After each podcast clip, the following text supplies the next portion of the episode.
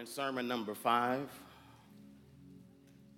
of this series, Stress Factors. Anybody been blessed by the series Stress Factors? Just learning how to deal with things that cause us stress. And today, uh, we want to talk from this subject, I'll wait. That's, that's the subject. Anybody ever found yourself in God's waiting room? That's what we're talking about today. Somebody just say, I'll wait.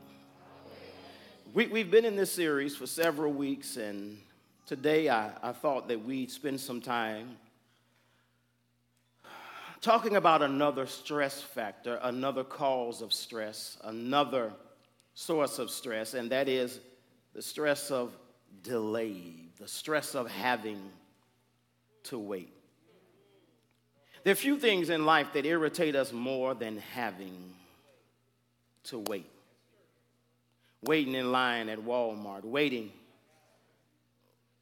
for somebody to, to start their car and move from in front of the gas pump that they stopped pumping gas at five minutes ago, waiting at the grocery store, waiting for somebody who's late to show up, waiting for the doctor in the waiting room, waiting for somebody to get dressed. Anybody else have a problem when it's time to wait? Let me be open and honest because I've been so for the past five weeks, so I don't want to stop today. I'm a part time patient person.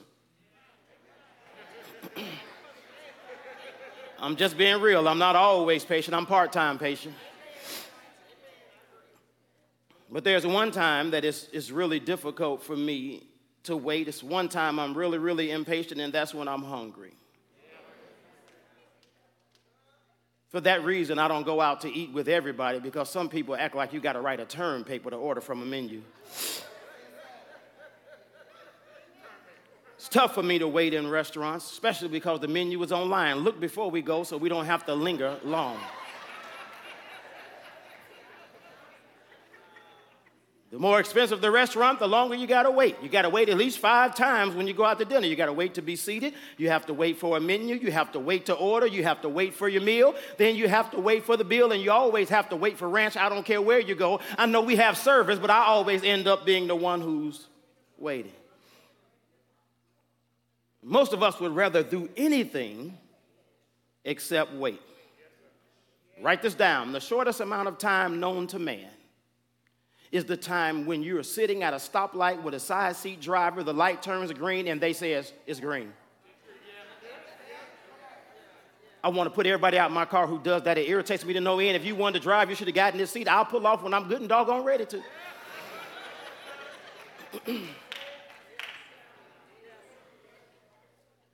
a study discovered that 90% of those who have heart attacks have type A behavior. And the number one characteristic of type A behavior is that they are habitually impatient.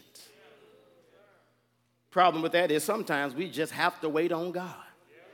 This can be difficult. It's been said that God's waiting room is the most difficult and unpleasant part of the Christian experience. I mean, have you ever been in a hurry and God wasn't?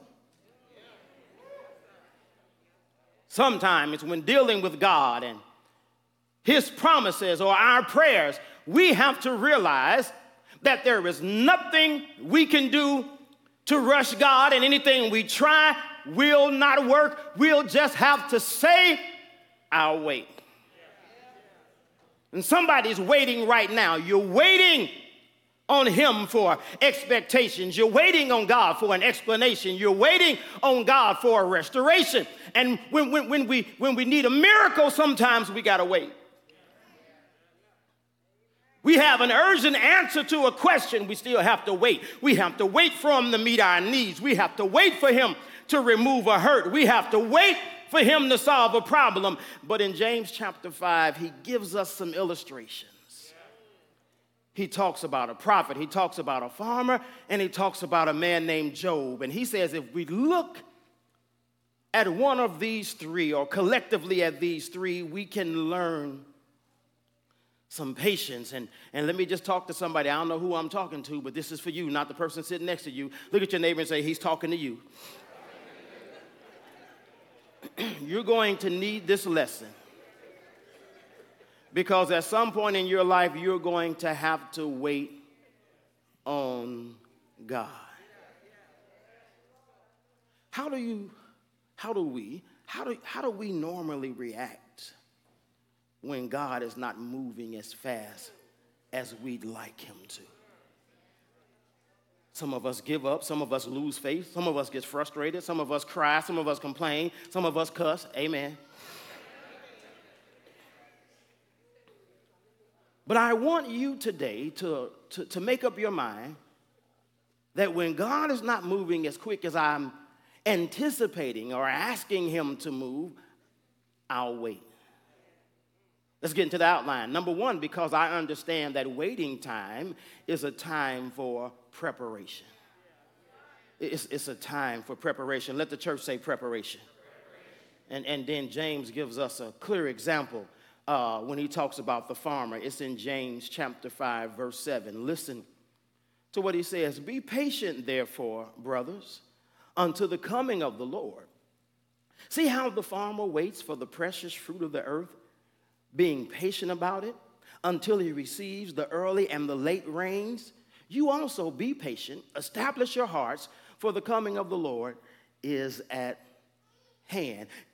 James is telling us when you're, you're ready, when you're anxious, when you're waiting on God. And remember, they were catching hell in the book of James. The, the, the crowd he's writing to, they're not at a party. They're scattered. They're being persecuted. They're suffering. Then he says, You got to be patient. Because there's no such thing as an overnight harvest. We just had our first Sunday farm stand. Anybody in here grow things? Let me see your hand. Tell me if I'm right. First you plant, then you wait. There are no microwave greens that pop up out the ground. what does a planter, what does a farmer do after he or she plants seeds in the ground? Uh, do, do they go and sit on their hands for six months and watch TV? No, the whole time, help me now, y'all, uh, the whole time you're waiting, you're still working. The whole time you're waiting, you're cultivating. What do you mean? The whole time you're waiting, you're watering. The whole time you're waiting, you're weeding. The whole time you're waiting, you're fertilizing. The whole time you're waiting, you're preparing. And not only are you working on what you're looking for, you're working on where it's going. Because to have a harvest and no barns ready defeats the purpose. So I don't know who I'm talking to today, but while you're waiting on your fill in the blank, your miracle, your healing, your deliverance, your answer, this is a time for preparation. Patience is not passivity. Patience doesn't mean doing nothing.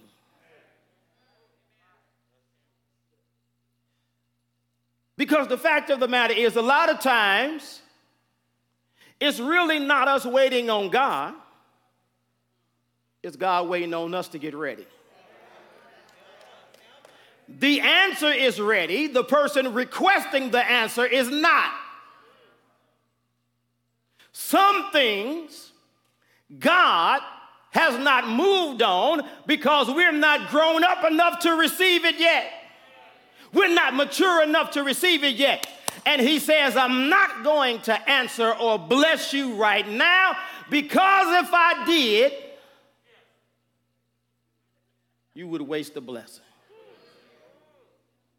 So rather, listen to this, rather than disqualify me for not being ready, he develops me so that I will be ready to receive at the right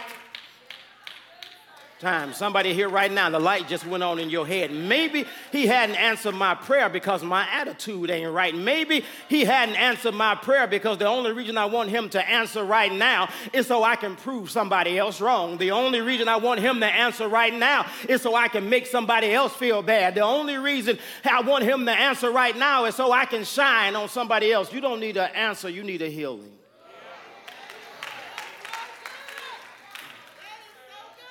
1 Corinthians 3 and 9 says, For we are God's fellow workers. You are God's. Feel you are God's building. God wants to produce a harvest in your life and in mine, but the harvest He's looking for is called the fruit of the Spirit. He wants to harvest love, joy, peace, patience, gentleness, goodness, faith, meekness, and self control.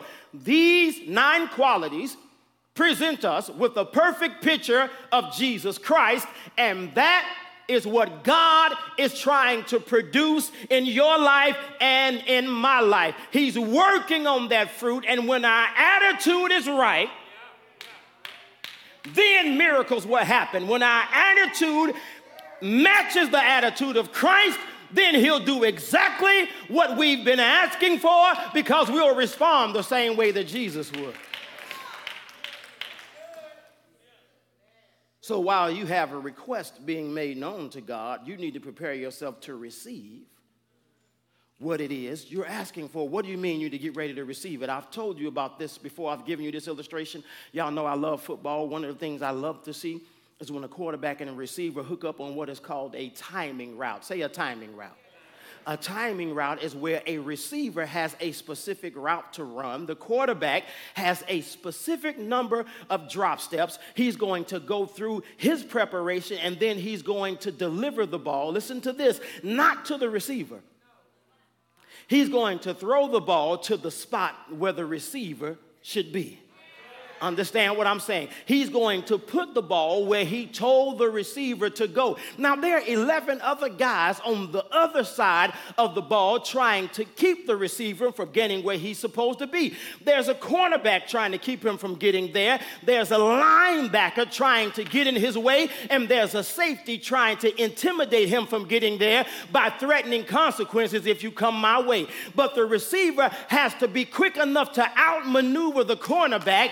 He he has to be smart enough to throw the linebacker off his read, and then he has to be courageous enough to get to the spot, even though there's some consequences waiting. And if he's quick enough, smart enough, and courageous enough, all he has to do when he get there is throw his hands up. And if he throws his hands up, the quarterback puts the ball where only the receiver can receive it. I'm talking to somebody right now. How do I get myself ready? You've got to get past some people. You've got to get past some things and you've got to get to some right places. And when you get there, all you got to do is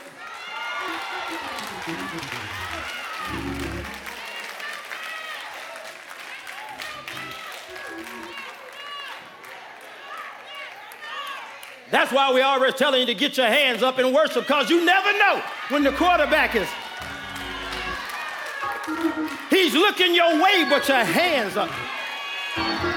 I need about 100 people right now who won't mind giving your hands up, letting the quarterback know whatever you're ready to throw my way, God, I'm ready for it.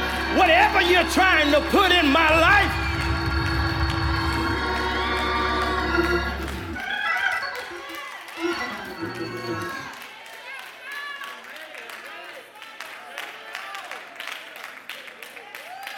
T, you don't understand how long I've had my hands up. My arms are tired.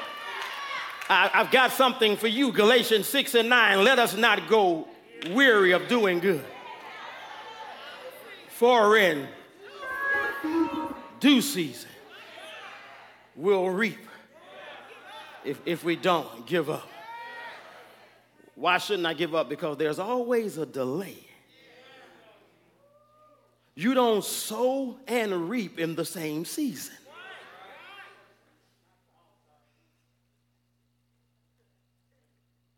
Only mushrooms pop up overnight. But I don't care how much you like and remember, that's just a fungus. Fungus grows quick, fruitful things take time.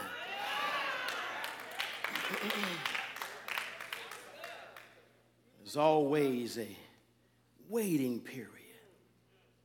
And you're not the first person to have to wait. Noah had to wait 120 years for a blessing and he didn't even know what it was. For 120 years, he talking about this go rain. They had never seen rain before. He just preaching, it's go rain. What's rain? I don't know, but God said it's coming. Abraham had to wait 80 years for a son. Well, he didn't have to wait 80 years for a son. He had Isaac. That ain't the promise. There's a difference between what I produce and what God promises. You got to know the difference. There's always a waiting time, there's always a delay. So God says, Be like the farmer. Don't sit around and do nothing while you wait for God to answer a prayer. Well, what do I do? What does the farmer do? Everything he can do. Why? Because when you've done all you can, God will do all you can't. Now, let me tell you, everything you do is not going to speed up the growth process. Nothing you can do can turn overnight into, you know, six months into overnight. God has to do it. But as the farmer does, we have to do in our lives. We have to do everything we do. So when we're waiting, know that waiting is a time for preparation. Let the church say preparation. Waiting is also a time for, number two, meditation. Meditation. James uses the Old Testament prophet as an illustration. I'm going to explain to you how this equals meditation. James chapter 5, verse 9 says, Do not grumble against one another, brothers, so that you may not be judged. Behold, the judge is standing at the door. As an example of suffering and patience, brothers, take the prophets who spoke in the name of the Lord. Behold, we consider those blessed who remained steadfast.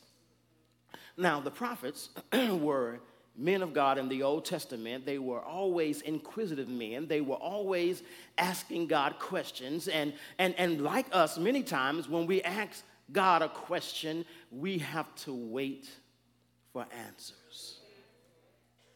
While you're waiting, use this as a time of meditation, a time to get silent to hear God. Habakkuk is a good example of an Old Testament prophet that learned the waiting game. Let me ask you a question make sure I got some Habakkuk King folks in the room. Have you ever asked God a question? Somebody online right now, you think I'm talking about you. Have you ever asked God a question? Why me? God, why now? Why is this happening to me? Why is this happening to me again? God, why are you allowing this? If you've ever asked God that question, this book is for you. Habakkuk, when you read the book, you'll see he came to God, he's fed up. He said, God, I don't like what's going on. I, know you see all these bad people are getting ahead. I know you see all these wicked people are getting wealthy and good people are suffering. He had a lot of questions, and the book of Habakkuk is a book full of him questioning God. Habakkuk chapter 1, verse 22 uh, says, Oh Lord, how long? Shall I cry for help and you will not hear, or cry to you violence and you won't save? I know I'm talking to somebody right now, especially right now, because we've been looking at all the injustice, all the evil and hate in the world. Is there anybody else wondering, God, why are you letting evil win? Why are you letting evil get away with evil? Why is it all right for us to be cut down like grass? Why is it all right for us to be hunted like prey at the hands of a merciless predator? Let me tell you, let me tell you a little secret. Here's the, here's the cheat code. There's a difference between asking God a questioning and questioning who God is. You can't question God. You can ask God all the questions you want, just don't ever question who He is. Habakkuk 1, verse 13, he says, You who are of purer eyes than to see evil and cannot look at wrong, why do you idly look at traitors and remain silent when the wicked swallows up the man more righteous than he? Habakkuk, if you could sum Habakkuk up in two words, it would just be God, why?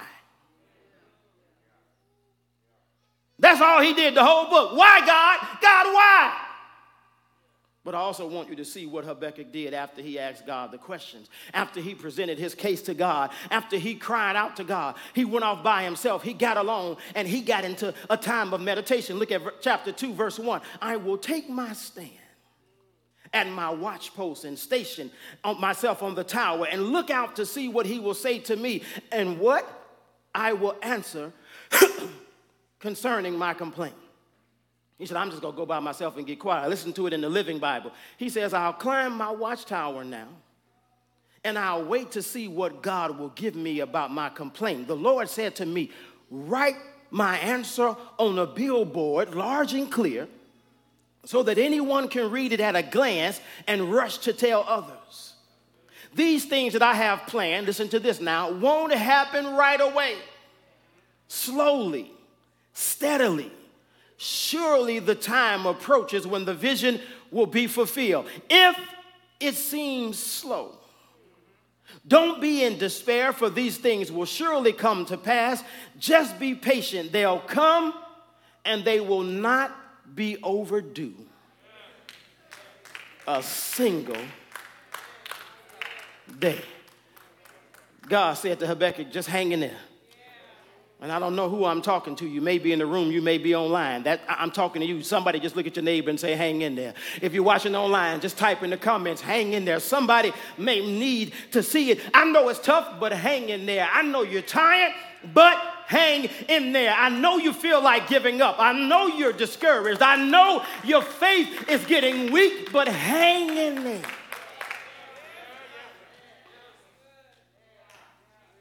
Habakkuk did the right thing by getting along and getting quiet. Our problem is we ask God for an answer, then we walk out the door.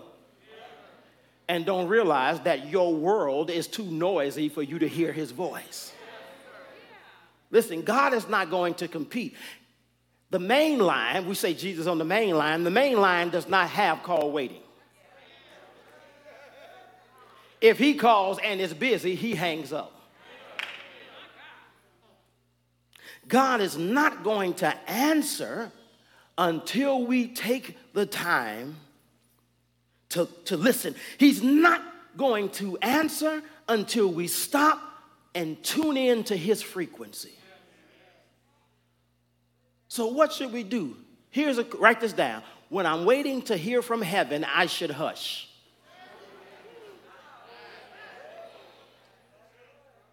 The problem is we pray to God, then complain to whoever listen. We pray to God, then we start singing, Woe is me, looking for somebody to turn our solo into a symphony. Lamentations chapter 3, verse 26 says, It is good that one should wait quietly for the salvation of the Lord. And what he's talking about here is taking the time to be quiet so that you can do two things listen to God and learn about God. James gives us one caution, he gives us a warning. He says, while you're waiting, use this time as a time of preparation and then use it as a time of meditation. But look at the warning he gave in verse 9 do not grumble. against one another, brothers, so that you may not be judged. Behold, the judge is standing at the door. Why did I bring this up? Because a lot of times we don't mind waiting as long as we can complain. Have you noticed that? Let, let, me, let, me, let, me, let me bring it in your life and show you how we don't mind waiting as long as we can complain. Anybody here ever had to wait long at a restaurant or for an appointment or something like that? Let me see your hand. Has this ever come out of your mouth? I've been waiting long enough. I'd like to speak to a because I don't mind waiting as long as I can complain. Because complaining didn't take your weight away. You just wanted to hear, you just wanted somebody to hear how you felt about your having to. And when you complain, all you want is somebody to sympathize with you. They can come up, I'm so sorry. Yes, sir, I know your food is taking so long. It shouldn't take this long. And you feel better, but you're still hungry and your chicken ain't gonna cook no faster. We just want you to hear how much of, a, of an inconvenience it is that we had to wait because we love complaining. James says, while you're waiting, don't complain. Because you can't listen and complain at the same time.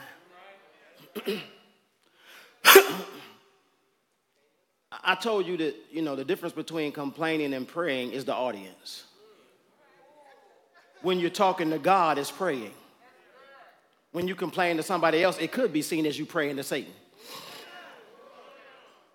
You know why? Because you're letting him know he's winning. All you're doing is reinforcing what you're trying to get rid of. You wake up, you don't feel good. Oh my God, I just feel so bad. Did that make you feel better? Oh my God, I'm just so tired. Did that give you some strength? Oh my God, this old body, man, I just got aches and pains. Did that take any of your aches and pains away? Complaints are music to the enemy's ear.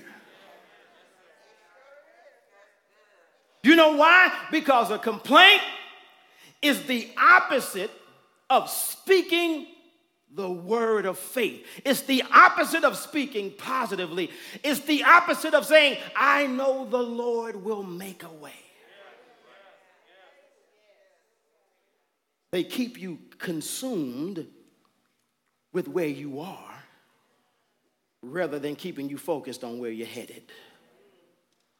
So, so I need to use waiting. I'm, I'm almost done. This is short. Waiting as a time of preparation, waiting as a time of meditation. But then I also need to use waiting as a time for cooperation. Let the church say cooperation. I'm going to explain it. it. It'll make sense in just a moment. James chapter 5, verse 11 says, Behold, we consider those blessed who remained steadfast. You've heard of the steadfastness of Job, and you have seen the purpose of the Lord, how the Lord is compassionate and merciful. He said, You have seen what the Lord finally brought about.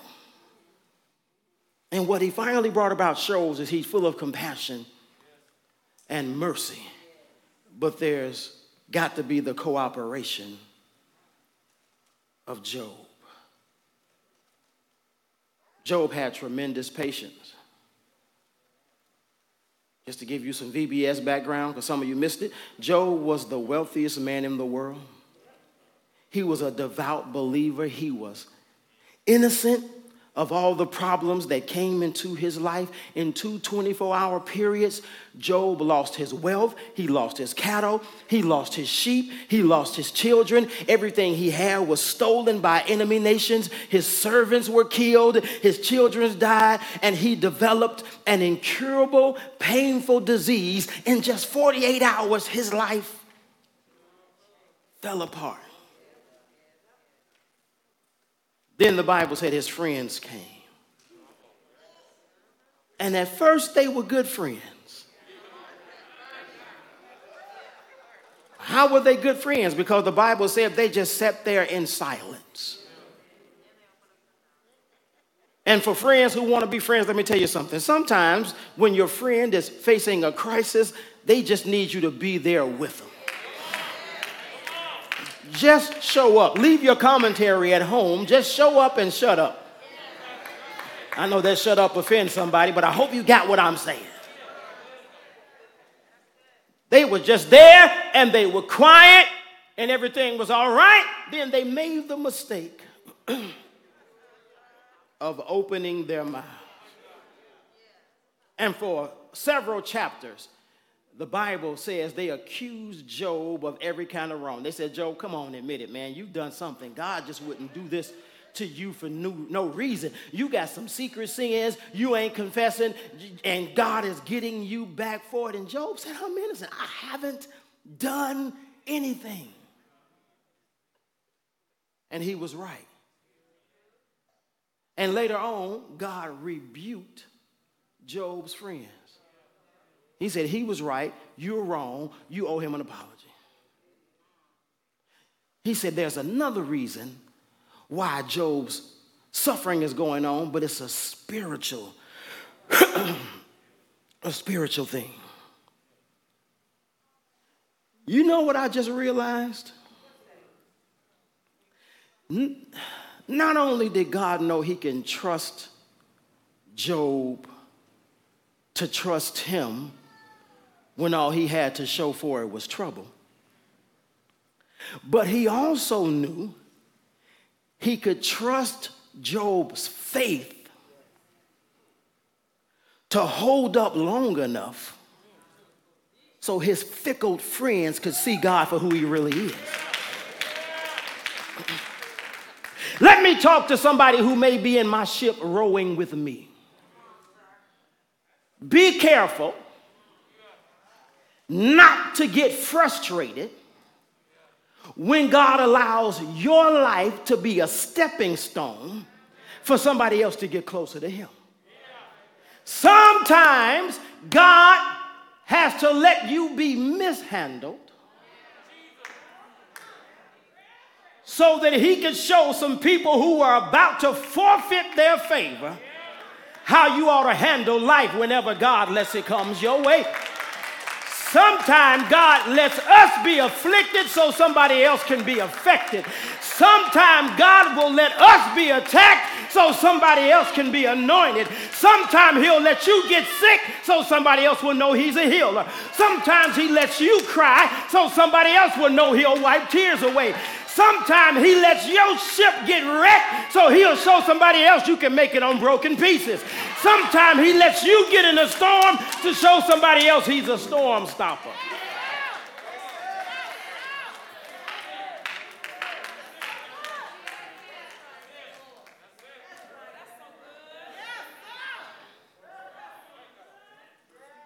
Job, he let these things happen to you.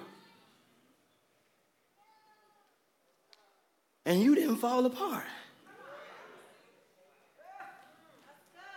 Had that been any one of us, we'd have been worrying, wondering, and whining. How do I know? Because we've gone through less and we've done all three. Look at these statements from Job, Job 121.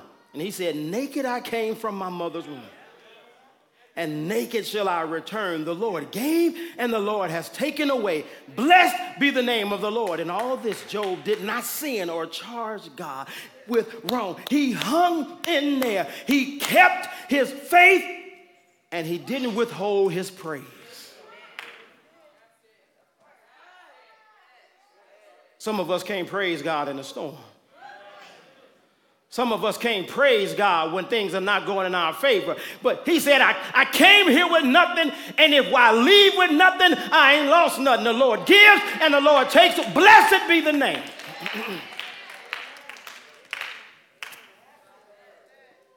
Job 2 and 7 says, So Satan went out from the presence of the Lord and struck Job with loathsome sores from the soles of his feet to the crown of his head, and he took a piece of broken pottery with which to scrape himself while he sat in ashes. Then his wife said to him, Do you still hold fast your integrity? Curse God and die. When I read this, I said, God, you took everything else, but you left his nagging wife?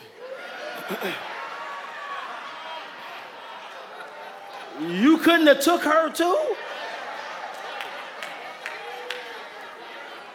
That's just me speaking up for Job. But then I realized Job could speak for himself. Verse 10, he said to her, You sound like a foolish woman. Said, You lady, you a fool. Shall I receive good from God, and we shall not receive evil in all this? He said, Listen, God has been so good to me.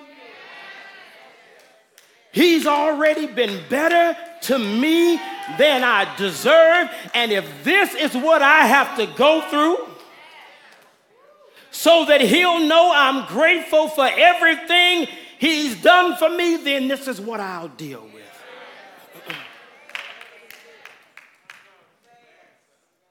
this is probably my favorite statement of Job. Job 13, verse 15. He says, Though he slay me, Yet will I hope in him. Yet will I argue my ways to his face. Even if he takes my life, nothing will take my faith. Job had every reason to doubt God. What is it in your life that you want to quit hoping for from God? What is it that you just want to give up on. Job said, though he slay me, right now, while he's killing me, I still trust him. But I tell you what, he's going to hear it from me. Because in the next verse, he says, I'm, I'm going to make my complaint to God. Remember, I told you the difference between complaining to God and complaining to somebody else. Talking about it to somebody else is just complaining, talking about it to God is actually praying. You keep reading, Job kept saying, God, what? Dude, what's all this about? Mr. Brooks' version, what are you doing this to me for? What have I done? I know Job's not the only one that ever wanted to ask, What have I done to deserve? Let me tell you something. It's okay to complain to God. He did it in the Bible. Job argued, he got angry, he cried, he moaned, he complained, but he never gave up on his faith. Let me tell you something God can take your emotions. I know there are some people who can't stand to hear your emotions. You, you ever had people who won't allow you to have emotions? Anybody, I'm the only person that have to deal with people. They get to have all the emotions they want, but you can't ever have emotions. And whenever you have an emotion, they got the same one you had. Well, since we talking about it, I got. I guess I'm the only one in the world. Y'all going to sit there. I'm glad y'all don't have to deal with people like I have to deal with people. But every now and then, when I want to have emotions, I can't have emotions because then people want to tell you how they feel about how you feel about how you feel.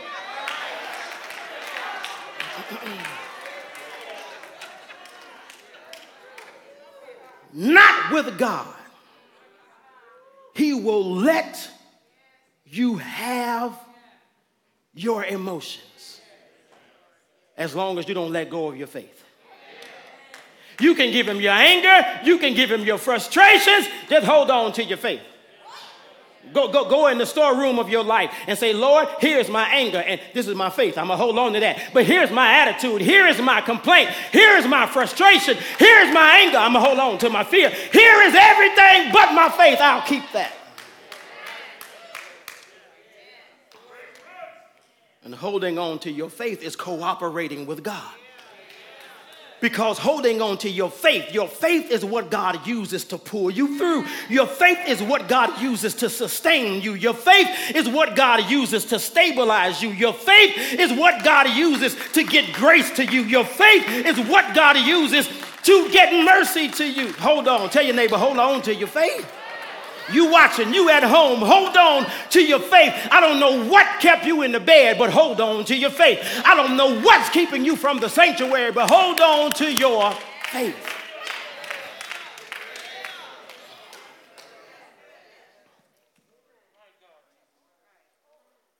One of the best statements I've heard about cooperating with God is this I believe in the sun even when it's not shining. And I believe in love even when I don't feel it. And I believe in God even when He's silent. That's cooperation, that's faith. When the situation looks hopeless, even though there, there's a time delay, you keep on hoping because you understand through faith that God's delays are not necessarily God's denials. One of the things we have to learn as spoiled brats in the kingdom is that there's a difference between no and not now. We can't deal with delays because we equate delays to destruction. Delays never destroy God's purposes for your life. God may be late by your timing, but remember, He doesn't exist in time. Late is only an option for those who live in time. Late is not an option for somebody who eternally is.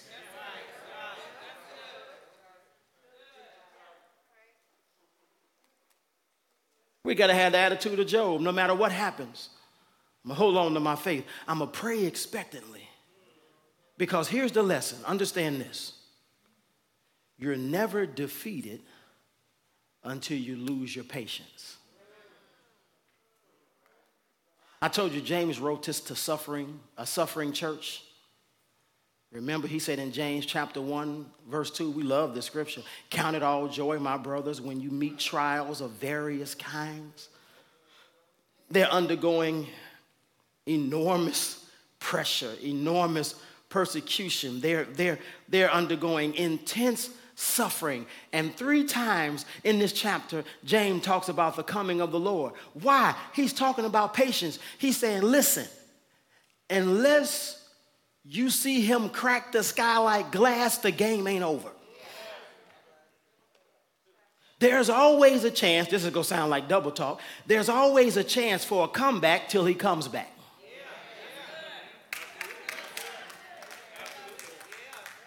And I know a lot of us have been waiting on a lot of things. Some people have been praying for a child to come back home. Some people have been praying for a marriage to get right. Some people have been praying for a spouse. Some people have been praying for a significant other to come to the Lord. Some people have been praying for pressure to be let off your life, financial pressure. Uh, uh, some people have been praying for a job. Some people have been praying for one thing or another, praying from deliverance. You've been praying and crying and praying and crying, but He won't take the thorn out of your flesh. He won't remove your habit, your hang up, or your hurt. Maybe God, well, let me just not say, I don't know why God has delayed some of the answers to your deepest requests, but I do know this He's still in control. I don't know what's going on, but I know He's in control of what's going on. So, what do I do? I wait. What do I do? I prepare myself, I get myself ready. What do I do? I learn how to get quiet and let God speak to me so I can know Him better. Then I learn how to cooperate with God and let Him use my faith. He just, you know, He used Job to show his friends who he really was.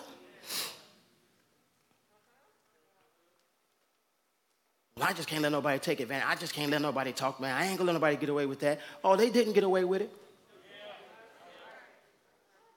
Because God told Job, now you get double for your trouble, and y'all go do it. Some of y'all missed that. You'll catch it later. First Thessalonians, I'm done, Chris. First Thessalonians 5 and 24 says, He who calls you faithful will surely do it. You just got to know in your mind that God is going to do everything he said he's going to do it. I can't see how he's going to do it. You ain't called to see it, you called to receive it.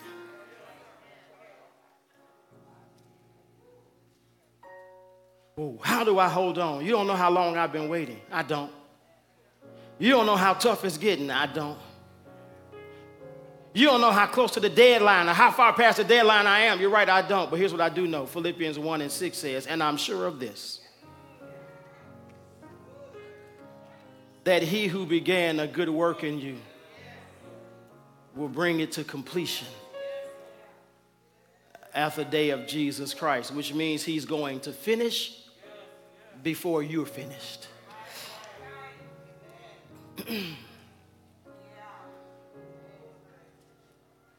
but God is really good. He, he knows how to make the waiting room comfortable.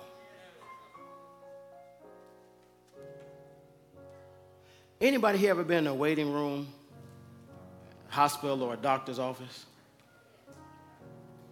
And uh, you ever been in a waiting room with a child, a child's waiting room? Have you noticed that children's waiting rooms are different than ours? in our waiting room, they got stuff that none of us read Time magazine, National Geographic.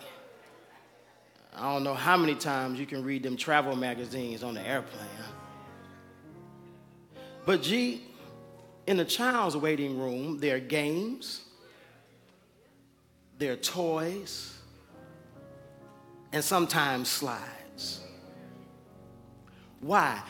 Because the doctor understands the anxiety that comes from anticipation. But he also knows that he can distract children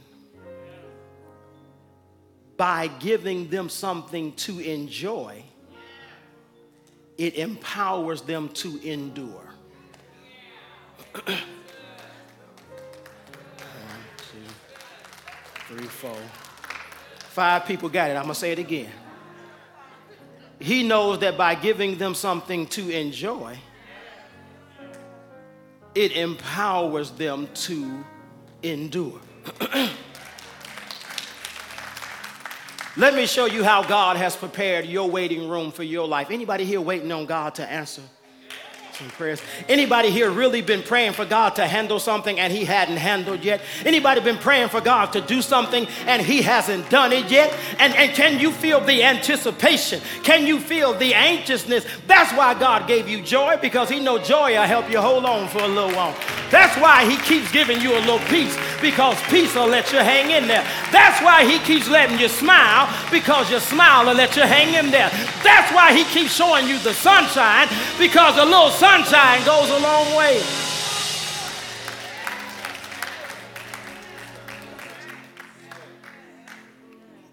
He knows how to outfit your waiting room so that while you're waiting, you can enjoy your time. I don't know who I'm talking to here today. But I don't want you to leave here the same way you came. I want to take a few minutes. I want my intercessors to come forward really quick. Because I want you to leave here differently. These intercessors, they're here to pray with you. Y'all give me like five minutes. I promise you we won't be here long. But for that person who really needs it, for that person who's desperate for God, for that person who's on the verge and really, really, really needs somebody to stand and agree with you, I want you to come down here really quick. They're just to pray with you. You don't even have to tell them what's going on in your life. They know how to talk to the Lord, and the Lord knows how to handle what they're not even mentioning. But I don't want you to leave here the same way you came in.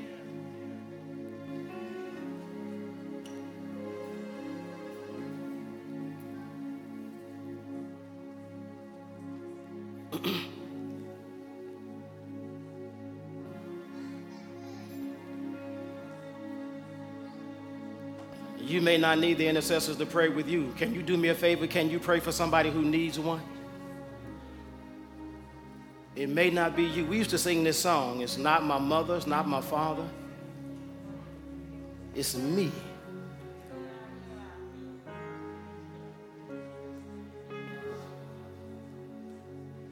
Here right now, God.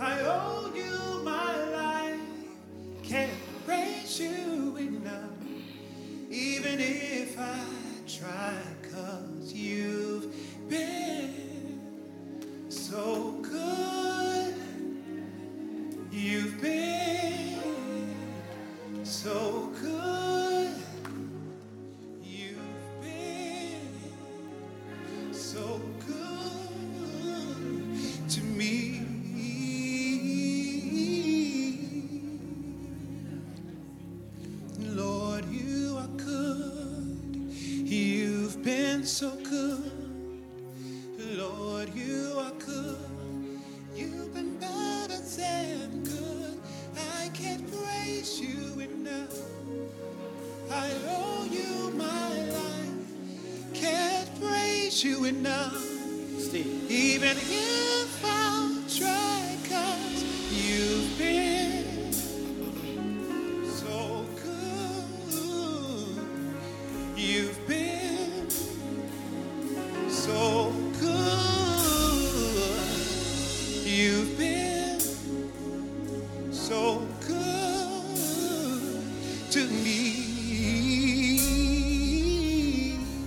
right now in the name of Jesus, God, I'm praying that you're hearing every prayer.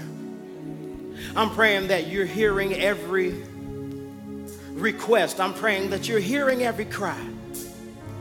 Some are praying at the altar, God. Some are crying out from their seats. There's some right now, God, they're on the edge. There's some right now, they're on the verge. They're at their wits' end. They're at the end of their rope. They've done everything they know to do. And the last thing we know to do is the first thing we should have done in the first place. We come to you and we cast it on you because you said, Cast all your burdens on me because I care. We bring it to you right now, God, because there's nowhere else we can go. There's nowhere else we want to go. Nobody else has the power to heal. Nobody else has the power to deliver. Nobody else has the power to lift us. Nobody else has the power to set us free. So, God, while we're waiting and working, work it out for us.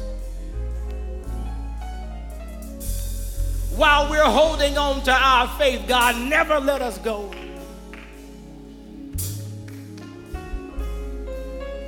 Answer prayers right now, God. I pray that when somebody goes home, there's an answer to prayer sitting in the home. I pray that somebody's getting a text message right now. That's an answer to prayer. Somebody's going to check a voicemail that's going to have an answer in it. Somebody's going to get an email. Somebody's going to get a letter. Somebody's going to get some news delivered to them that's going to be an answer to prayer. Do it right now, God. The only reason we ask you is because we know that you will. We ask in faith. We pray this prayer in Jesus' name.